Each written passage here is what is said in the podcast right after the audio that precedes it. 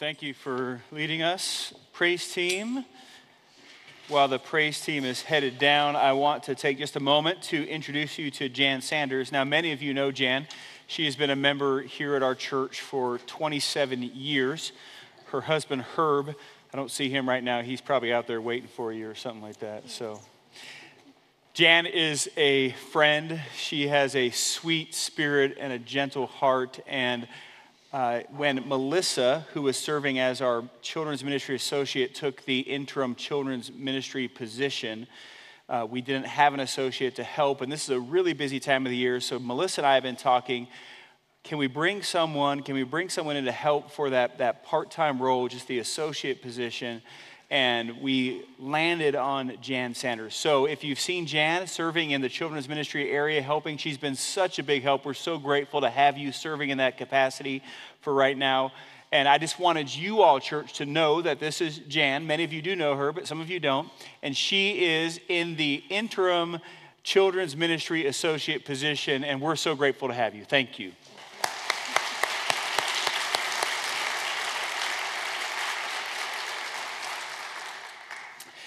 Well, please turn your Bibles to Acts in chapter 27, if you will. Acts in chapter 27.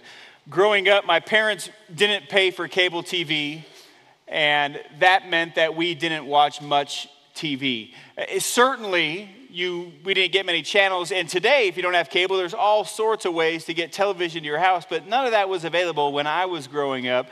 We lived in California, and where we lived in California meant that we could get some broadcast stations some of the time if you remembered the exact configuration of the rabbit ear antenna for those specific channels that you had. Okay, that's how you would get any TV channels in my house. So rather than watch TV much, uh, the TV was actually on, but we were watching different kind of movies, like VHS type movies. So Disney movies, musicals like Sound of Music or Thoroughly Modern Millie, or shows like Anne of Green Gables and Anne of Avonlea, and sometimes Shirley Temple movies. But I got to tell you, my favorite of all the movies that were ever shown at our house, and we oftentimes put it in because it had action and it had adventure and it had some mystery as well, was The Swiss Family Robinson. Now, many of you are familiar with that movie. Yes, raise your hand. You're familiar with that. Everyone who's younger than me are like, why are you watching movies about chocolate milk or hot chocolate right now? But it wasn't about that. It was actually a great movie. And if you remember those movies, during those days, all the credits came at the very beginning of the movie, right? That's one of the greatest inventions of today. Like the credits come at the end of the movie. You don't have to watch five minutes of credits before you actually get into the movie. But you'll recall, like, those credits are coming on the screen, and behind that, there is this storm on the seas. There is this ship that's being tossed to and fro. There's, there's voices calling out for help, and, and it's darkness, and, and the wind is battering everything, and it looks like a terrifying scene. You remember those pictures, right? Boat taking on water, the family trapped underneath the unmanned helm at the mercy of the wind, the large rocks that were coming out of the water the ship would eventually get stuck on and then ultimately break apart over. You remember those pictures, they're ingrained in my head. When I read Acts 27, that's what I think about.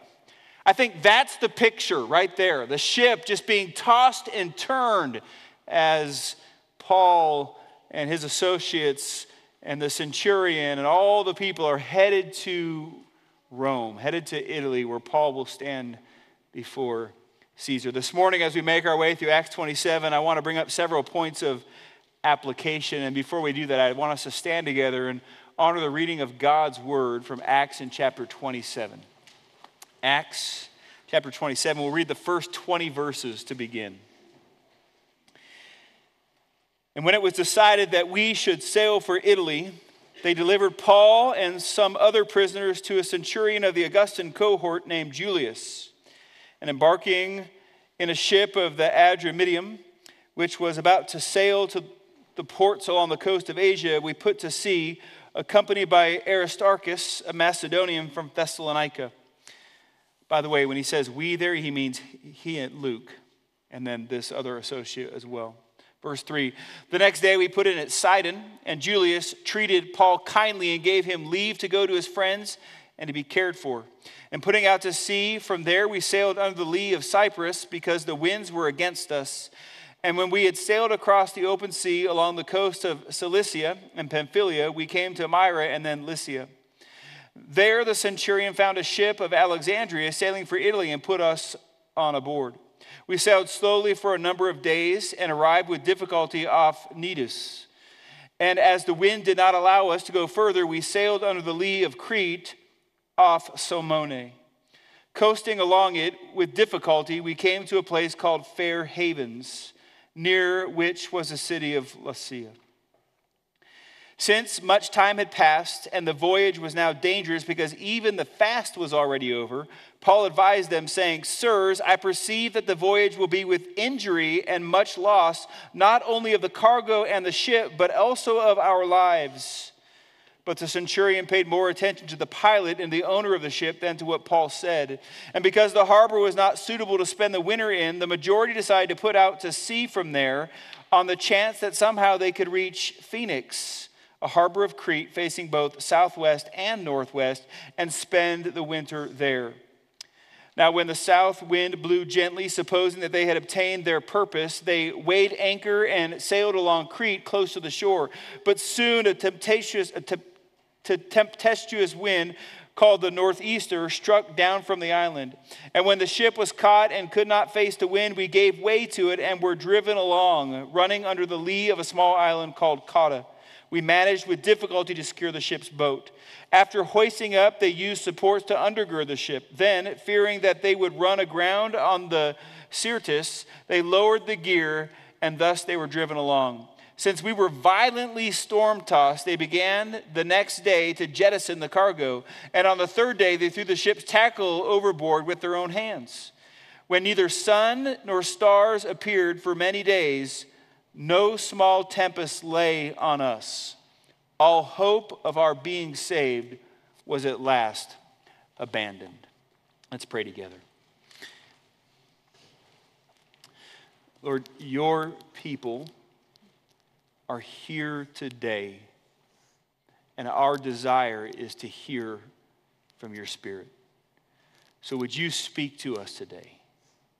Would you draw us close to yourself, and would you change us by the power of your word?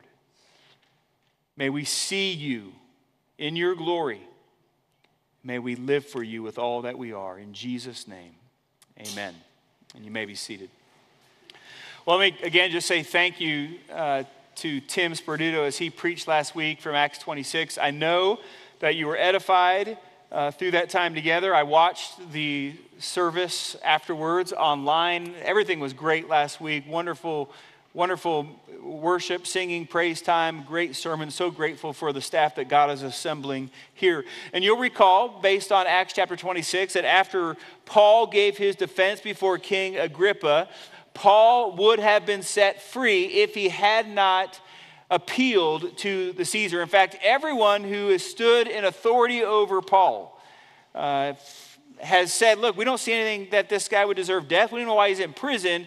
If he hadn't appealed to the Caesar, he would have been set free. So, after two years in jail, they're about to begin this journey to Italy. The time had come Paul was going to be on his way to stand before the Caesar.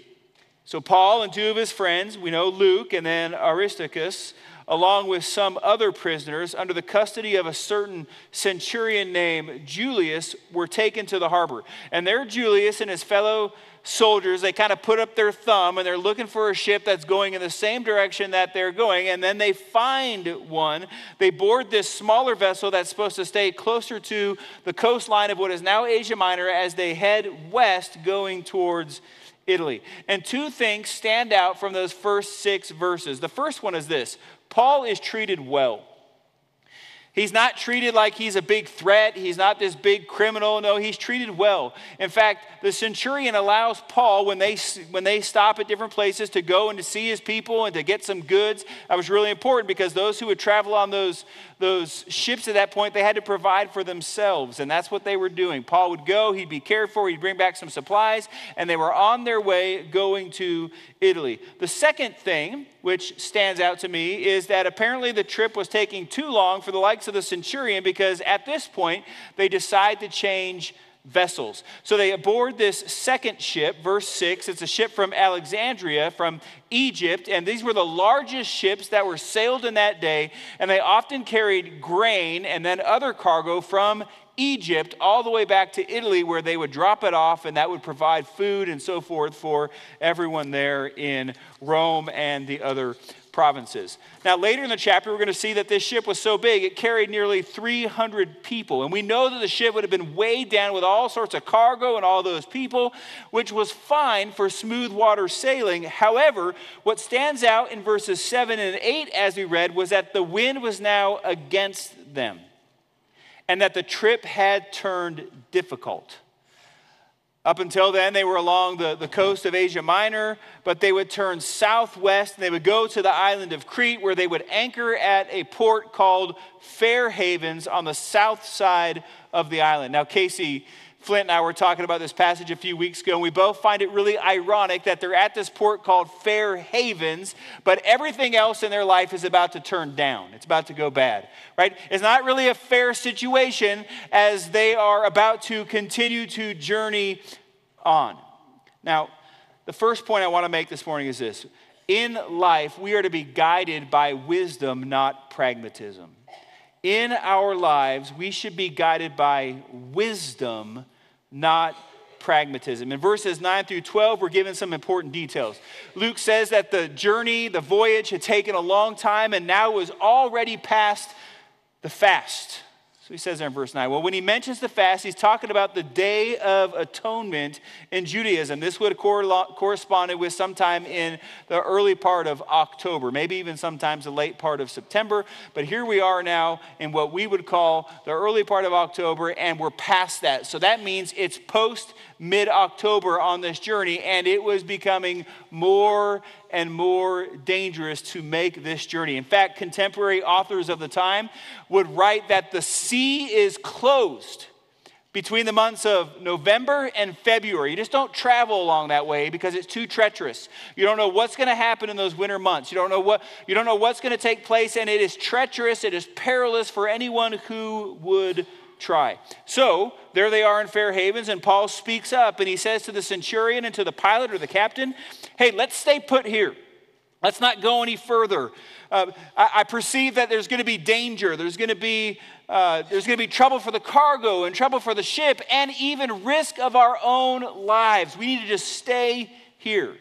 However, as you see there in verse 11, Paul is overruled and the decision is made to continue on, to go to the next place, to go to Phoenix, which is a harbor that's on the the western coast of Crete, the kind of the southwestern coast. And they said, if we go there, they have two harbors, one that faces northwest and one that faces southwest. And, and this is a better place for us to be. This is a better, a better opportunity for us to go, and we'll spend the winter there. However, I would also say that it wouldn't surprise me if they got there and they thought, you know what? With those two harbors facing different directions, if the winds come just right, then maybe we can make a sail for it maybe we could continue on the way. On the surface, friends, it seems like a little thing, right? They weren't traveling far. From Fair Havens to Phoenix was about 50 miles. It's all along the southern coast of Crete. It wasn't a big deal. But it's hard to imagine that the pilot and the owner weren't driven by a desire for profit to some degree. They wanted to be in the best possible position to manage the cargo and to get to Rome. They were driven by pragmatism here. Think about this. When we consider everything, what was the most important thing on that ship? It was the lives of the people. It was the lives of the people. And the Apostle Paul was warning them look, I perceive great danger, not only to the ship and to the cargo, but to our own very lives. Friends, Paul understood the value of life here. Pragmatism focuses on what works, but what simply works doesn't always square with what God's wisdom is. Pragmatism says if something works, then do it. Just focus on efficiency. Wisdom says there is a right way and there is a wrong way to go about something, and the ends don't justify the means. You can't get away from politics right now. You read any news article or watch any news on TV, and it's all about politics right now, right? And for many politicians, and you know this, winning is all that matters. And this drives them to do whatever it takes to win, even engaging in unethical and immoral practices, right? Even lying, even slandering, whatever it takes, as long as I win, that's what matters. That's pragmatism. That's not wisdom. The same is true with just general leadership, right? Leading a, leading a, an organization or a company, right? There are ways to accomplish things that may be expedient, but may not correspond to godly ethics and godly virtues. Friends, wisdom focuses on values that matter. Wisdom says, I'm not going to go about meeting my goals in, or my purpose in a way that is displeasing to God. I'm going to go about meeting my goals and my purpose in a way that is pleasing to God, in a way that accords with righteousness, in a way that accords with truth. In our lives, friends, we are to be guided by wisdom and not merely pragmatism. And it's important then that we seek wisdom. It's important then that we make decisions that are based on wisdom, right? So this is true in all of life. Think about the way you raise a child. There are ways to get compliance from a child that are not based on wisdom but could bring about compliance in the moment. Right? Anyone ever bribe their child? Hey, hey, just, just be quiet. I'll give you a piece of candy, okay? Hey, if you do this, then I'm going to take you to the mall. Does that work? Well, maybe in the moment it works, but is that how we ought to parent? Is that what wisdom says we should raise and train children? Amen.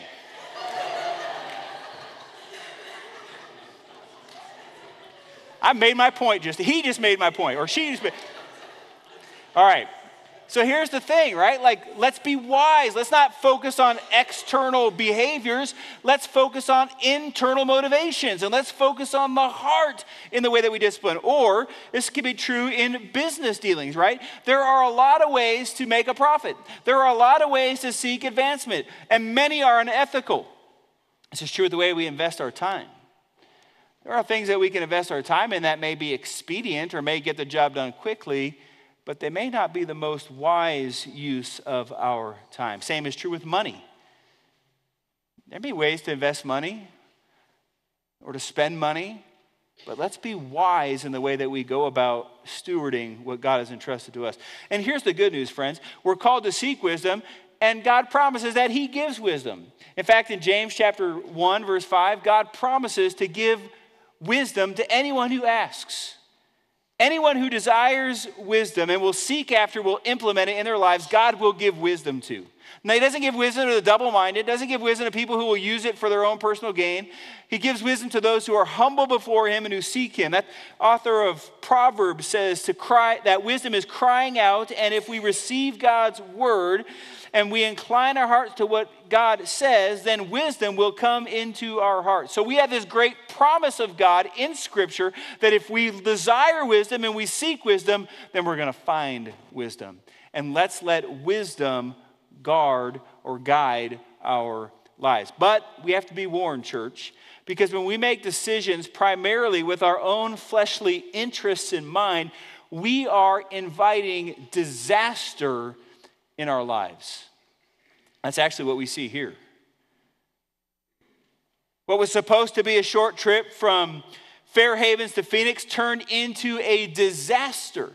And verses 13 through 20 record for us a major turn of events, right? This wind, this northeastern wind came and it began to violently hit the boat. That's what it says there. They were driven along, in this, this wind came and literally attacked the ship, attacked the area. It was so bad that they had to begin throwing things overboard to lighten the ship because they were afraid that the ship was going to sink as it took on so much water. And you know how this is. You watch any movie, if something really fearful or terrifying is going to come, what happens to the, to the light in the room? Well, it goes away, it becomes dark. And here for several days they saw not the sun or the stars. And it's not just the darkness that's scary, but now they have no idea where they are. because they couldn't pull out their iPhone and look at their compass app, right? They had to, they had to navigate by the sun or by the constellations in the sky, and they had to see all this, but they couldn't see. So here they are in the middle of a storm, and it is brokenness, and the ship that they're on is breaking, and they are lost. They don't know what to do. And the text tells us they had given up all hope that they were going to make it out okay. And just when they lost all hope, Paul speaks up. Look at verses 21 through 26. Since they had been without food for a long time, Paul stood up among them and said, Men, you should have listened to me and not have set sail from Crete and incurred this injury and loss. Yet now I urge you to take heart, for there will be no loss of life among you, but only of the ship. For this very night there stood before me an angel of the God to whom I belong and whom I worship. And he said, Do not be afraid, Paul. You must stand before Caesar. And behold, God has granted you all those who sail with you. So take heart, men, for I have faith in God that it will be exactly as I have been told, but we must run aground on some island. Church, thank God for his grace. That's the second major point we see from this that we are to thank God for his grace, right? Now, maybe with a little bit of I told you so, but very likely more just to command their attention. Paul says, Look, this is what I said before. You need to listen to what I'm going to say now. You need to hear what I'm about to say. And then he urges them to take heart and he tells them that an angel of the God to whom he belongs and who he serves showed up and he promised that there would be no loss of life but that Paul then would testify before Caesar. And what we've seen in our study of the book of Acts, and next week as we conclude our study of the book of Acts, we're going to see this again the faithfulness of God, right? God is faithful. He does what he says he's going to do. At the very beginning, Jesus tells the disciples that that they will be his witnesses in Jerusalem and Judea and Samaria and to the ends of the earth. And that's what we've seen in this whole study of the book of Acts. And over the past several chapters, what we've seen is God telling Paul that he will get to Rome. Now there's been some there's been some delays, right? But that's what's happening now. He's going there. In Paul's life, God had protected him, he had cared for him, he had reassured him. But let's just be honest for a minute. There they are in that ship. And God could have gone to Paul or sent the angel to Paul and said, Hey, get Luke and Aristarchus and come on, I'm going to take you over to Rome right now. And he could have just let that whole ship sink. And all those people who were sailing on that ship sink. All of them could have been lost at sea. But God, if He wanted to, could have protected Paul and his friends. He could have sent that angel and he could have instructed his friends to get on that rowboat to go away, and I'm going to I'm going to protect you as you make your own way. But instead, God shows grace to everyone on that ship. He shows grace to the people who were in rebellion against God. He shows grace to people who had pledged their loyalty to false gods. He shows grace to those who loved the world and who were driven by materialism. He showed grace to those who were worshiping a pantheon of gods out there and, frankly, didn't even know who the one true and living God was. Friends, none of them deserved God's protection. None of them deserved God's grace. God could have let them all die in the middle of the sea because of their rejection of wisdom and their rejection of what they knew of the one true and living God through natural revelation. But instead, God protected them. He gave them more time to repent and to come to faith in Christ Jesus. That's God's grace. To the church at Rome, Paul would have written this letter probably around three years prior to this time. He writes, It's God's kindness that leads to repentance. And in the context here, kindness is understood as forbearance and patience, Romans chapter 2. Amy and I were talking about this text the other week, and she made the point that it's likely that the Apostle Paul was talking about Jesus during the whole voyage. However, many weeks now they were on this ship together, it's likely that Paul was telling everyone he could about Jesus Christ because that's what he did. That's what we've seen from his whole life living and speaking the gospel. Can't you see Paul and his friends walking the ship, making sure everyone heard the good news? Luke, Luke, you go below deck and talk to people there. I'm going to go up to the crow's nest today and I'm going to talk to, to them about Jesus. Aristarchus, please pray. Please pray because I'm going to the helm today and I have opportunity to talk to the, to the captain. I have opportunity to talk to the owner today about Jesus. Will you pray? Can't you see that's what Paul was doing? We believe that's what he was doing because that's what he did in his entire life. And my bet is that when Paul told them that an angel of his God appeared, they had an idea of who his God was because Paul had already told them. He's the powerful creator. He's the sovereign master. He's the risen savior. He's the conquering king. He's the one true God. He's the God who loved the world and took on flesh. He's the God who lived a perfect life and died on a cross to atone for the sin of the world. He's a God who rose again on the third day. Don't miss this, friends. God was being gracious. And since God could have brought Paul to Rome in any number of ways that he could have chosen to do it, that did not involve trouble on the seas, the question is why did God do it this way? Now, none of us can give an exact answer for that, but let me just suggest that we need to recognize that our struggles may lead to someone's salvation. Our struggles may lead to someone else's salvation. The way that you trust in the Lord and seek Him in the midst of difficulty, in the midst of struggle, is a testimony to the worth of our God. And I'm not saying, friends, that all struggles are equal. That's not what I'm saying. And I'm not saying that difficulties aren't painful. But hear this your response to the difficulties that you face in life tells the world that you are either unsure of God's goodness and God's power, or that you trust in God's goodness and power. The way that we seek the Lord and remain faithful in times of difficulty communicates something. It's a powerful testimony to the world.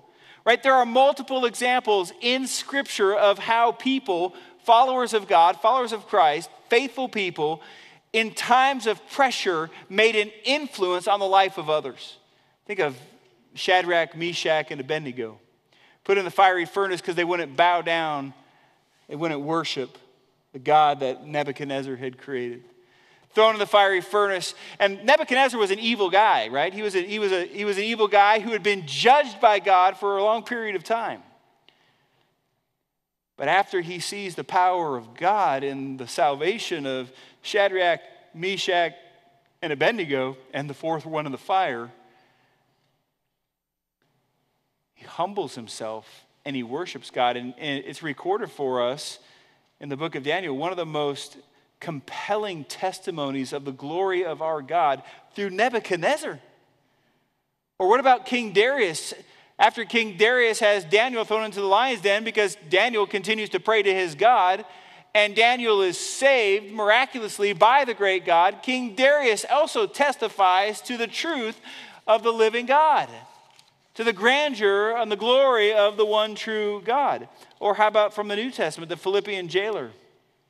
Who, as a result of hearing and seeing Paul and Silas worship and praise God at midnight in the jail, and then in the aftermath of an earthquake that set them free, and all the prisoners and Paul and Silas could have just run clear, marvels and says, What must I do to be saved?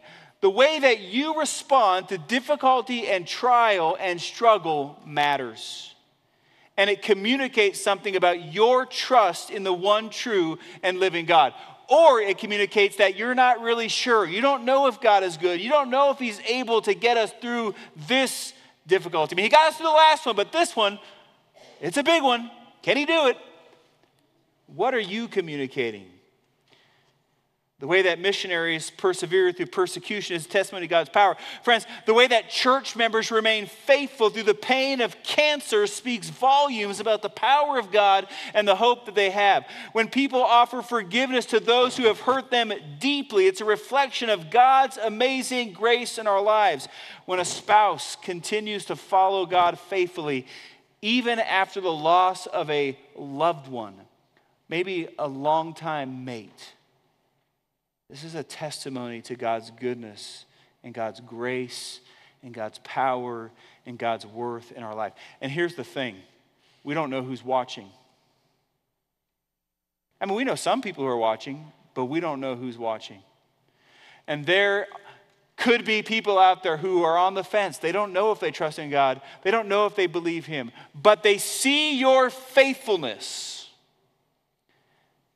They see your love for the Lord. They see your steady trust in the Lord, even in the midst of struggle and trial and difficulty. And that's attractive to them. And they begin to believe the gospel because of your testimony in life. Finally, friends, trust God's word alone for salvation. Trust God's word alone for salvation. Let me read 27 through 32. When the 14th night, 14th night came, and we were being driven across the Adriatic Sea. About midnight, the sailors suspected that they were nearing land, so they took a sounding and found 20 fathoms. A little further on, they took a sounding again and found 15 fathoms. And fearing that we might run on the rocks, they let down four anchors from the stern and prayed for day to come.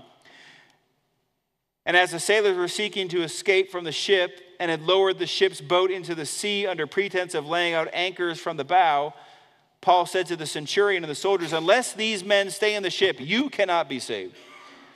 Then the soldiers cut away the ropes of the ship's boat and let it go. Now, in the middle of the night, they're approaching land, right? They, they get the sense they're approaching land. They take out their equipment, they go through their process, and they find, yeah, they are approaching, and they're approaching quick, and they become very afraid that they're going to run aground and they're all going to die there. So they set some anchors, they wait for day to come so they can kind of know what's going on. But some of the crew members think they know what's best. So they act like they're going to set out some anchors, but what they're really trying to do is get on the lifeboat and get out of Dodge, right? They want to make their own way so they step, so they, they have this plan. But Paul steps in and says, Look, don't let them do this. We can't be saved if this happens. We got to be right here. God's with us, but they got to be right here.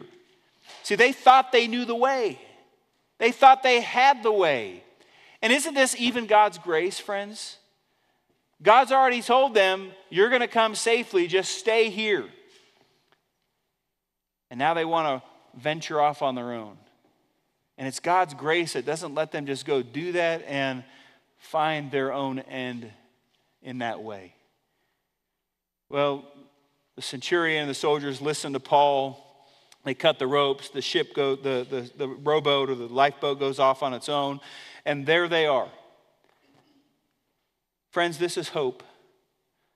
God's word tells us about rescue from death about escape from God's wrath and safety in Jesus Christ. And if we would trust the Word of God, we would find eternal blessing. The world is always looking for answers. The world is always looking for life. The world is always looking for hope in things that cannot save. Money and power and fame and pleasure and religion and devotion and spirituality and tolerance and philosophy and you name it. And many of us in this room have tried it but it doesn't lead to life. It doesn't lead to hope. But God's word says that true life and eternal life comes only through faith in Jesus Christ. In the finished work of Jesus Christ. The Proverbs say there's a way that seems right to man, but in the end, its way is death. There is one way. Stop trying to make your own way humble yourself, confess your sin, and put your trust in Jesus. He is gracious and He is faithful, yet He will judge all those who seek life outside of Him and outside of His Word. Well, the chapter closes with the ship striking a reef and getting stuck and ultimately crashing, getting pounded by the waves and the wind. Even still, all 276 people on board make it to safety. They all make it to the shore, friends. God is faithful to his word. So let me ask you will you make it to the safety of the eternal shore of God's presence? Only in Jesus, the one who lights the way, the one who is the way, will anyone make it to the shore of eternal life. Trust in Him today. You have questions about the gospel in just a few moments, we're going to have a time of invitation, and we'd love for you to come and connect with us about that very thing the hope of forgiveness of sins and eternal life. There are some in here who just need prayer because you're going through a difficult time in life. I'm up here, the rest of our staff is up here. We'd love to pray with you. Maybe you want to just pray with people that you're with right now. You want to ask God for grace as you continue to seek Him in the midst of what is a difficult season in your life. There may be some in this room who are just asking God to make you more passionate for the gospel, that you would have faith and you would have courage and boldness to speak and live the gospel. Maybe there's some in here who want to be baptized. You're ready to be baptized, you want to tell the church that, or you want to join this church. We want to celebrate with you. I'm convinced that God is working in lives of the members of this church. How's He working in your life? And will you humble yourself?